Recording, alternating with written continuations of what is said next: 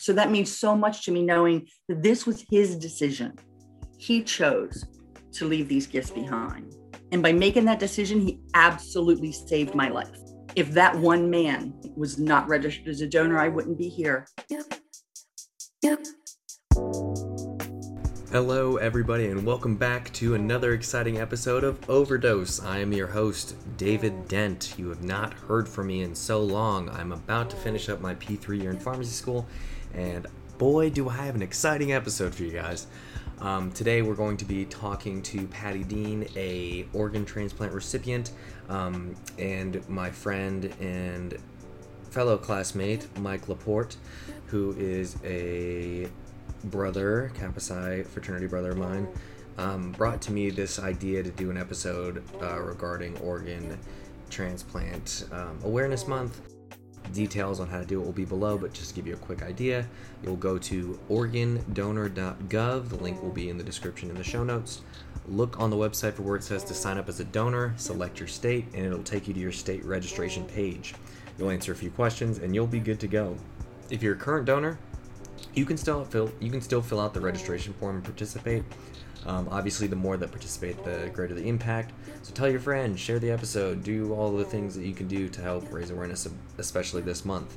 Um, once you register, please fill out the Google form. That'll again be linked in the show notes, and send the registration receipt, which you'll get by email after you register, to the following email: ndlm overxdose at gmail.com. Again, the email is N D like David, L like Larry, M like Manny, dot O V E R X D O S E at gmail.com. We're going to be keeping all the private information private.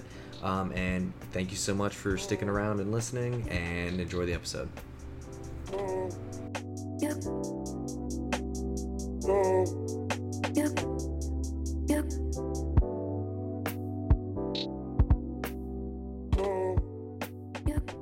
Hey, everybody. My name is Michael Laporte. I'm a third year pharmacy student here at Virginia Commonwealth University with David. Hello.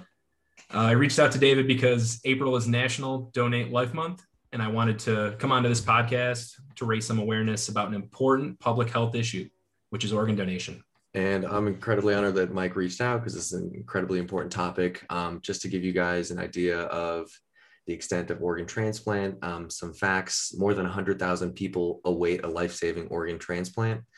Um, every 10 minutes, another person is added to the transplant waitlist, and 20 people die each day awaiting an organ transplant. So I'm really excited to help raise awareness about this important issue with Mike here.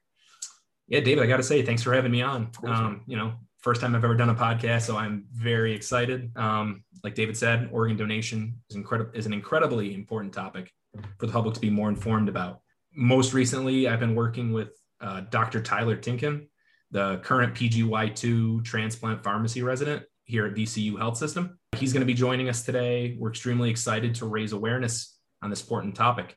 He's going to be popping in and out just to help clarify things. But uh, our main guest today is going to be Patty Dean. She's going to go into her life saving experience involving organ donation and more information in the process. Tyler, would you want to introduce yourself quick? Sure. Yeah. Thanks, Mike, for having me on. It's been a pleasure to uh, set up this project with you. I am the current, like Michael said, I'm the current PGY2 solid organ transplant pharmacy resident here at Virginia Commonwealth University Health.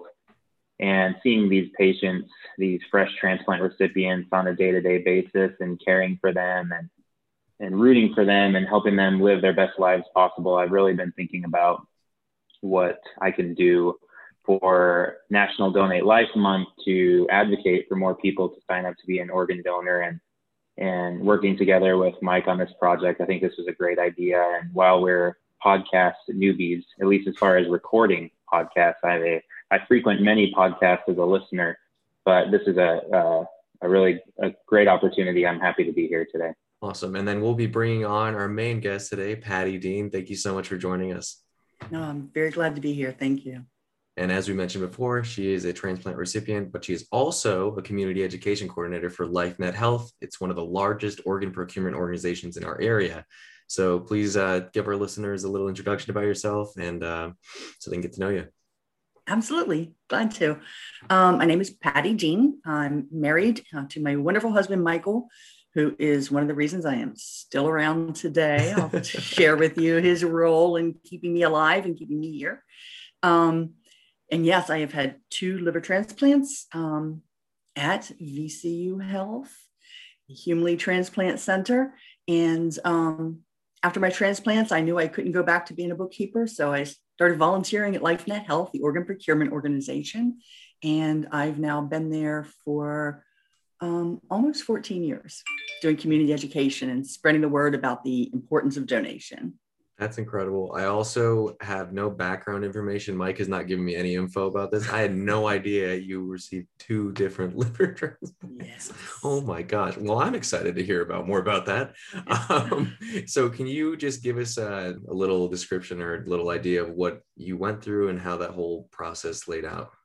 Absolutely. Yeah. Um, I had contracted hepatitis C from a blood transfusion during surgery when I was a kid. Gosh, okay. So by the time I was in my 40s, I had full blown cirrhosis. Oh. And my husband, Michael, got transferred to Richmond. I'm from Baltimore. Go Ravens. um, and um, he got transferred here and um, put me right where I needed to be at VCU Health. Um, I went through the whole process of getting on the waiting list. It is arduous. You have to be sick enough. I was sick, but I wasn't sick enough for a while because there are just too many people needing organs and not enough organs to go around. So the transplant centers um, are very good stewards of these gifts. And um, you have to go through physical testing to make sure that you are physically healthy enough to survive a transplant, psychological testing to make sure that you are psychologically healthy enough to take on this responsibility because it is a huge responsibility to take care of this gift. Um, so I went through all of those processes and um, found that I was eligible to get listed. Now, with the psychiatric um, the psychiatric evaluation, Michael, my husband, really thought they would have found more. oh my gosh! I passed. They're like, "Are you sure you didn't uh, you didn't miss anything?" yeah. Oh my gosh! Uh, so I passed, and I got on the waiting list, and this was in two thousand and five. Okay. And How long would you say um, from the beginning of the uh, initial trying to get onto the list and being able to get onto it? How long roughly did that take? Um, it was actually a couple of months for me okay. because at first I wasn't sick enough. There hmm. a MELD score. It's the model for end stage liver disease, where they it's just an amalgamation of all of your um, symptoms and different all the symptoms tests. and your different medical tests.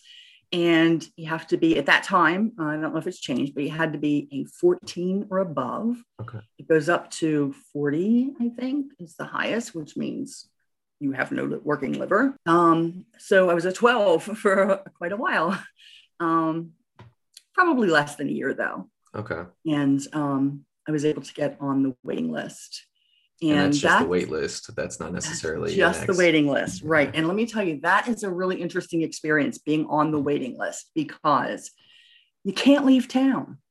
Oh, you can't. Oh you have to stay in case something within becomes travel. available. When you get that call, you have to be ready to oh, go. Wow. So I know people who have been on the waiting list for years and haven't been able to take a vacation oh because gosh. if that call comes and you're in Barbados, that call may never come again. That's insane. As if it's not hard enough dealing with that, now you're now you're losing the opportunity to sort of enjoy what right. potentially might be yeah. remaining. Yeah. Oh my gosh, right. I can't. Right. I can't imagine. And you have to keep yourself healthy during that time, you know. So oh. it's a lot of responsibility being on that waiting list, you know, yeah. and keeping yourself as an active patient on that list. Um, it's well worth it. It is absolutely well worth it. And you know, I think it helps to train us for the responsibilities that come once we've received an organ because we have a lot of responsibility to take care of this organ that we have. So because so Penny, many people don't get them.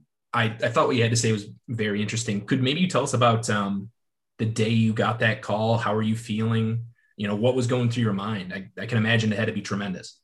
Well, I never got a call. My situation is very different Okay. than most people. But I can tell you, one of my good friends who was one of my volunteers at LifeNet, so I know I can share her story publicly. Uh, one of my good friends has got a kidney at VCU Health. And when she got the call, she was home alone with just her dog. So she and her dog got very excited and she could say, Oh, mommy's getting a transplant. so I know from from people who because I know so many other recipients. And yeah, it is mind-blowing to get that call, no matter how long you've waited and how you think you've prepared for it. When it becomes a reality, it's it's you know, it's huge. It's Yeah. huge. so how did So- you find out for you? Okay. I was already in there because after I had been on the waiting list for about a year, I found out I married well. Michael went down to Hume-Lee Transplant Center and got tested to see if he was a match. And it turned out he was. Oh my gosh. So my first transplant came from a living donor. Um, and living donation is growing by leaps and bounds. A living person can donate one lobe of their lung, one of their kidneys, or one lobe part of their liver, because the liver will grow back in about two weeks.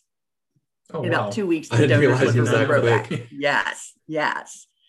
Um, so Michael got tested. Turned out he was a match, and um, we went in um, July 31st of 2006, and um, he gave me part of his liver. That's that's lovely. That is that is you you actually you are literally having a piece of him. Like you Yeah, That's yeah, probably, yeah. That's probably the Well- best thing you could do for significant other. Yeah. and now I tell everybody two things. Um, first of all, next time you're looking for an anniversary present, because it was two weeks after our, our wedding anniversary, top that. Can't Yeah, be I done. can't. You know? And also, when you're looking for a life partner, don't worry about their bank account. Ask them what their blood type is. That's more important. That's more important. Yes. Oh, 'Cause Michael is type O and I am type A. Perfect. Um, yeah. Unfortunately, as generous and brave as Michael was, I wasn't able to keep his liver okay. because I, I had portal hypertension, which is high blood pressure in the portal vein.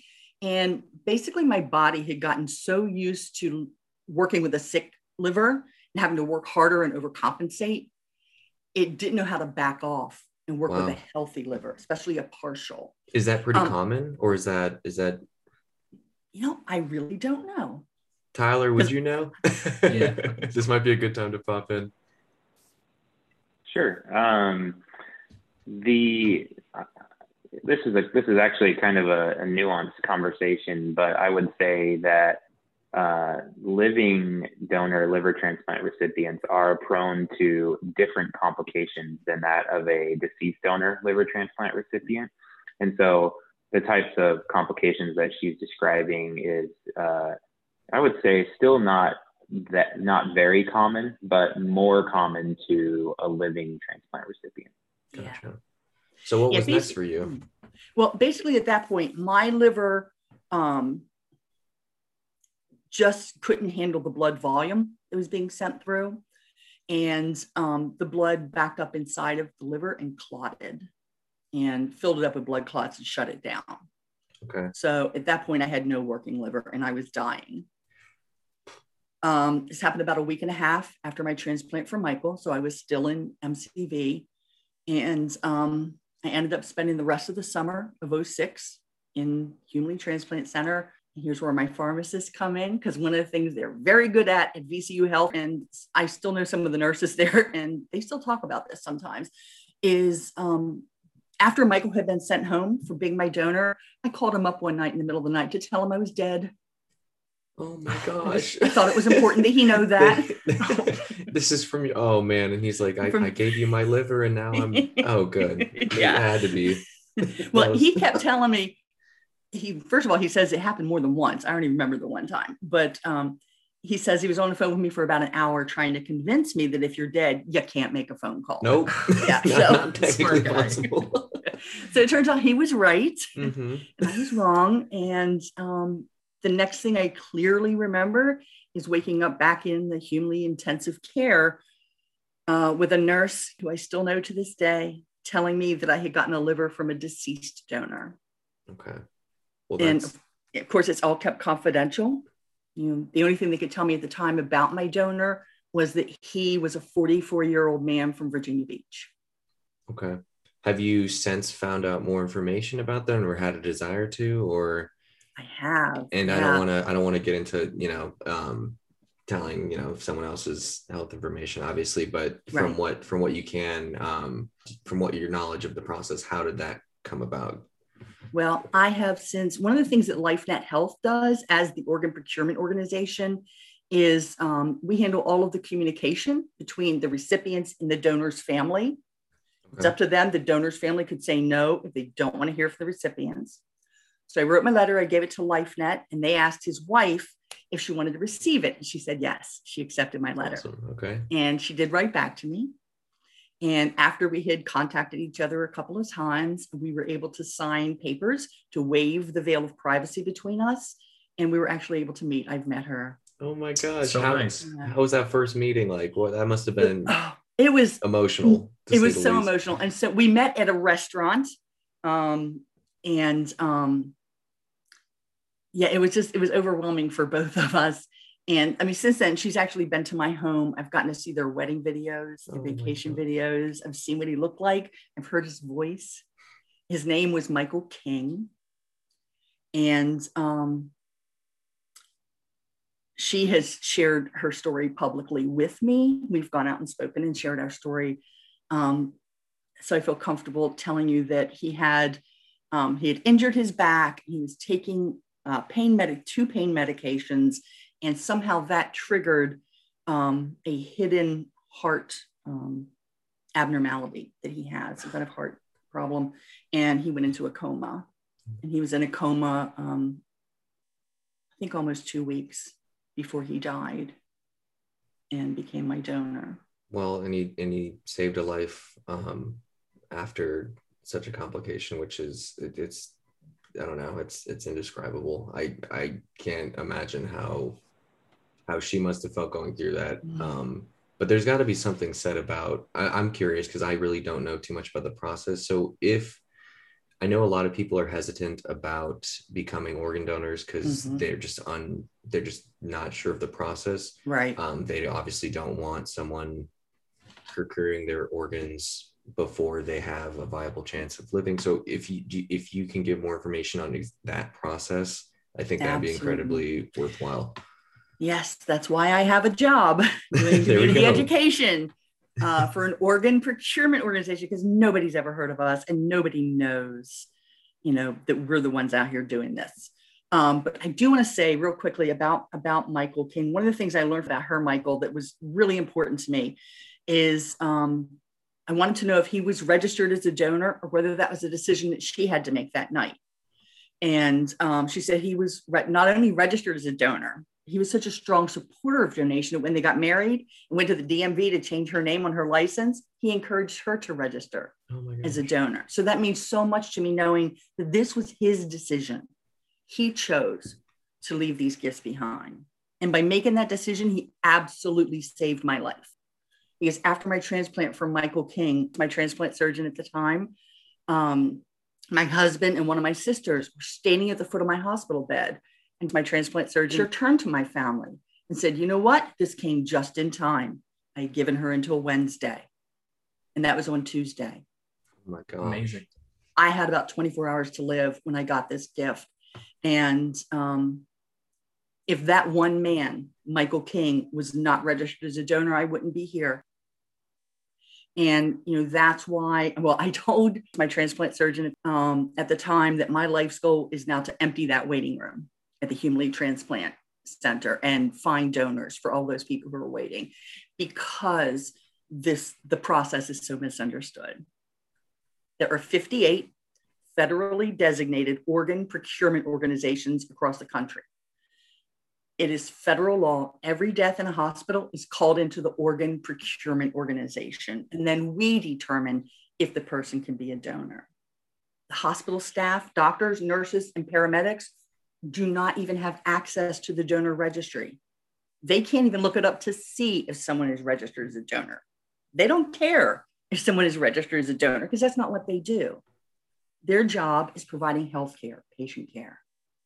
The only time someone is considered a potential donor is when LifeNet has gotten that death referral from the hospital. And then we go in and we're the ones who honor the donor's wishes to be a donor. But yeah, people see it on TV. That ER doctor says, hmm, I don't think he's going to make it, but maybe I can use his heart for Mr. Jones upstairs. He doesn't have a Mr. Jones upstairs. he, has nothing know, to do with yeah. donation. he doesn't right. realize Mr. Jones is eligible or wants to. right, right, right. Wow.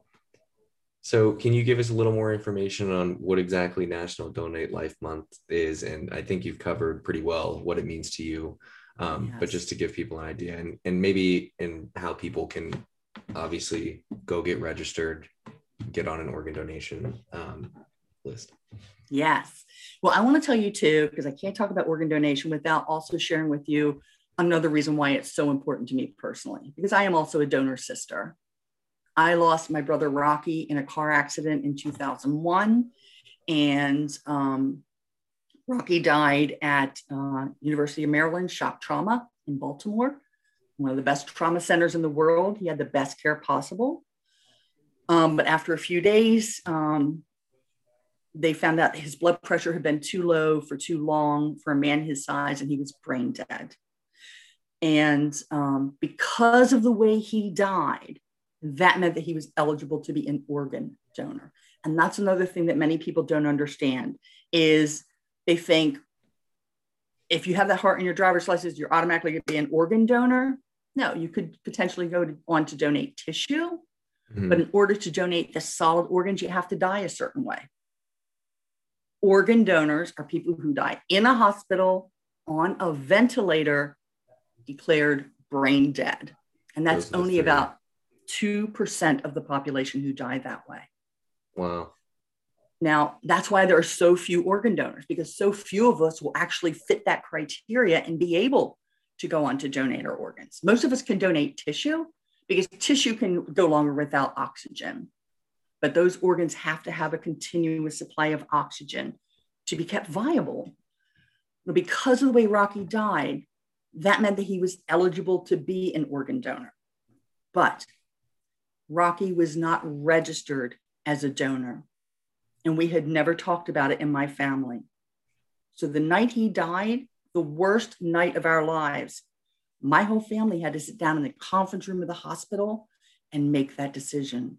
And that was really hard. And that's why I do this now is to get families talking about donation. And that's what National Donate Life Month is all about. Talking to your family about donation, no matter what your decision is, there's no right or wrong answer to the question do you want to be a donor? Just make your decision and let your family know. Because that way, they won't have to make that decision at the very worst possible time. So for me, that's what Donate Life Month is all about is making those decisions for yourself, letting your family know, and adding your name to the registry, which in Virginia is donatelifevirginia.org. Or you can go online to registerme.org for the National Donor Registry. That's awesome. And we'll definitely be encouraging our listeners to do that. I'm going to be doing that as the second I get off of this call. Um, Wonderful. Did you, did you, have a Did you have a comment? Yeah, actually, just we're continuing on support. Um, mm-hmm. Patty, besides someone signing up to be a donor, uh, what else can they do to show their support? Um, there are lots of um, social media items like like banners that you can add you know to your facebook page and, and you can go to donatelifeamerica.org and every year they put together the materials for donate life month.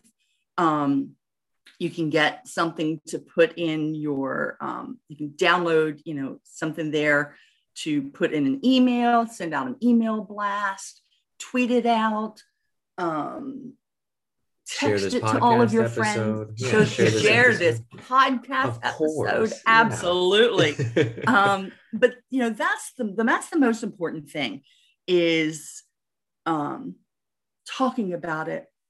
You know, people don't want to talk about subjects like this. It's it's not easy. It's not a fun subject, um, but it makes such a difference not only to the recipients who are going to whose lives are going to be saved with those organs, but also to the families who will be saved that hard conversation at a time of immense grief. And I tell people all the time, this is one of the greatest gifts that you can give to your family members is taking that off their plate.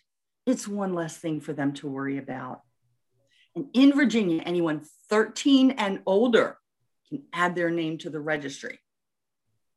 Now, if something happens to a minor, we do have to ask their legal next of kin to make the final decision.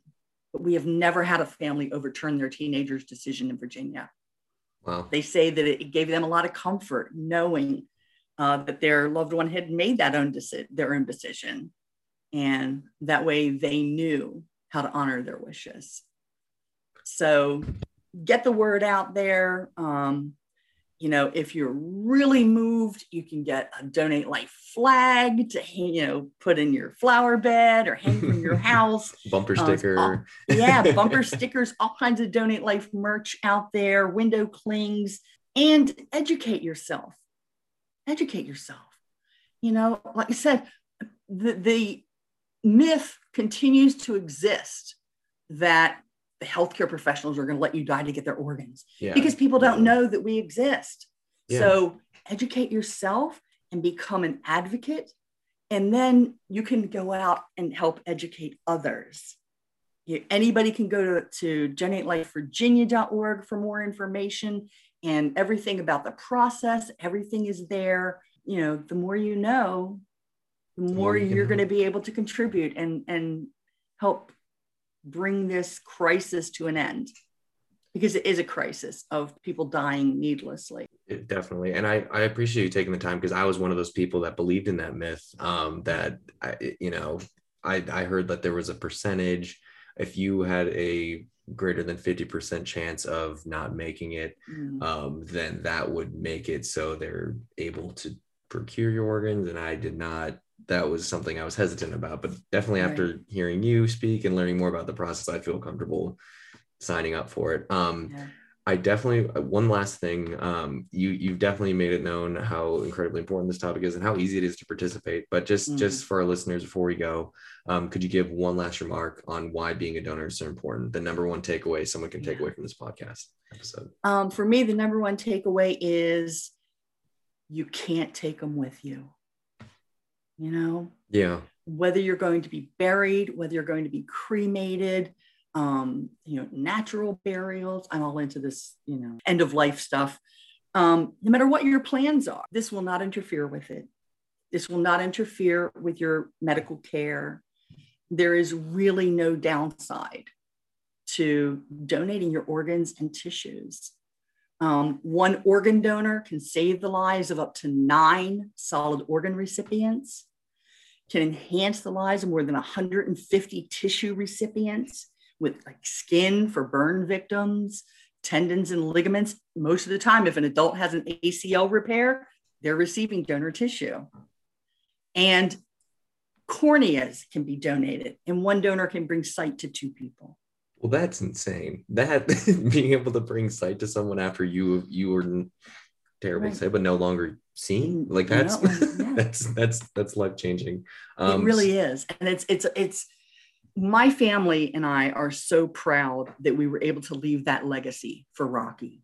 Yeah, you know because either way no matter what we decided that night rocky wasn't coming home. He was gone.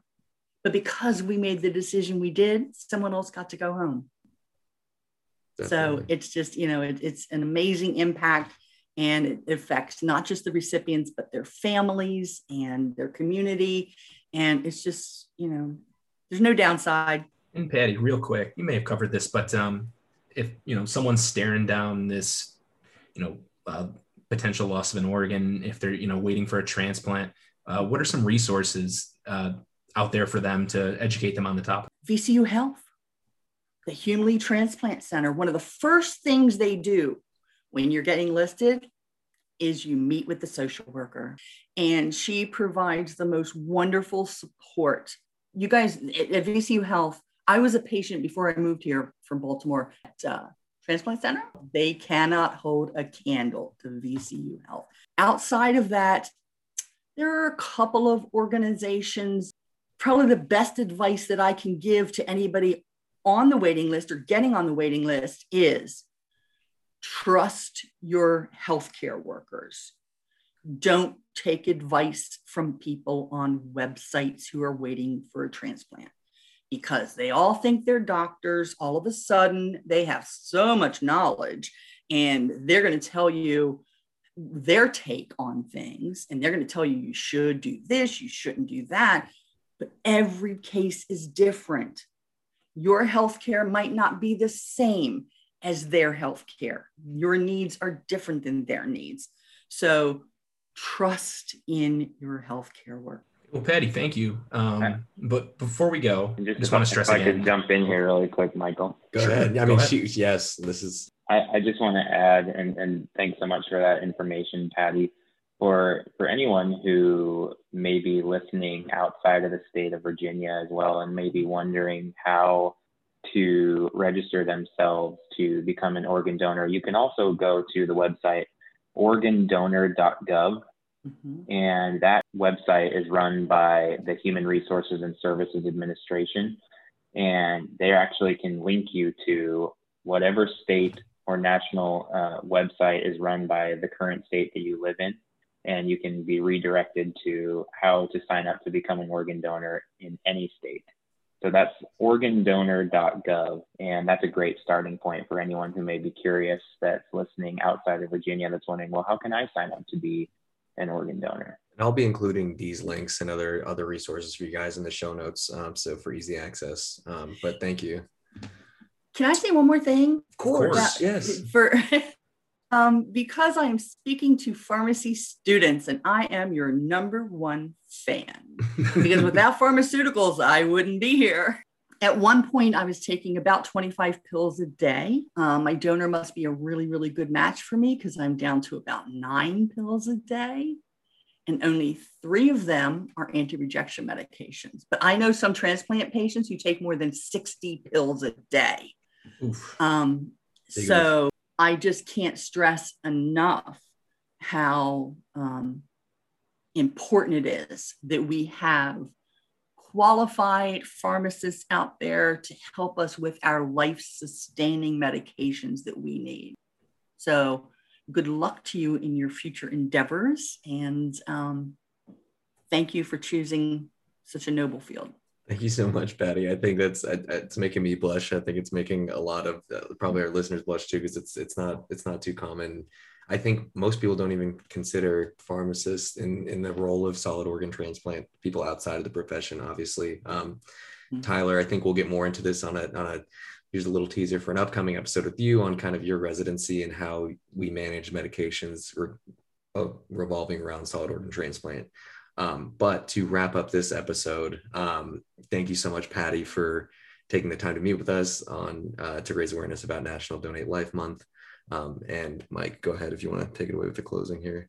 Sure. So just to reiterate what Patty and uh, Tyler said, and if you're willing to register to be a donor, please go to organdonor.gov. Process is very simple. I did it myself a few weeks ago.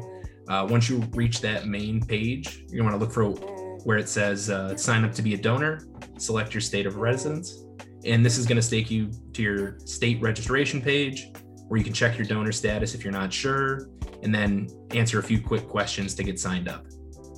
Also, we are asking those who register to answer a couple of quick questions on a Google poll and email us your registration confirmation email to ndlm.overxdose at gmail.com. And we mentioned before, so uh, the link to the Google form and email address can be found below the episode. And we would also like to thank Kappa Psi Pharmaceutical Fraternity for donating the gift cards for the raffle. And of course, a special thank you to Patty Dean and Tyler Tinkham. Thank you guys so much for coming onto the show and raising awareness about this important topic. We will be doing, um, hopefully, making this more of a, an annual thing to keep people aware and keep people up to date on this important topic. So, thank you so much for joining us. Thank you so much for giving me this opportunity. I appreciate it. Maybe next year we can go out together and sign up people and we can go out. Yeah, we can go out in the community in person. Yeah, great. Yeah, definitely. Yeah, with after COVID. Um, thank you so much, and um, stay aware and don't overdose, everybody. Thanks.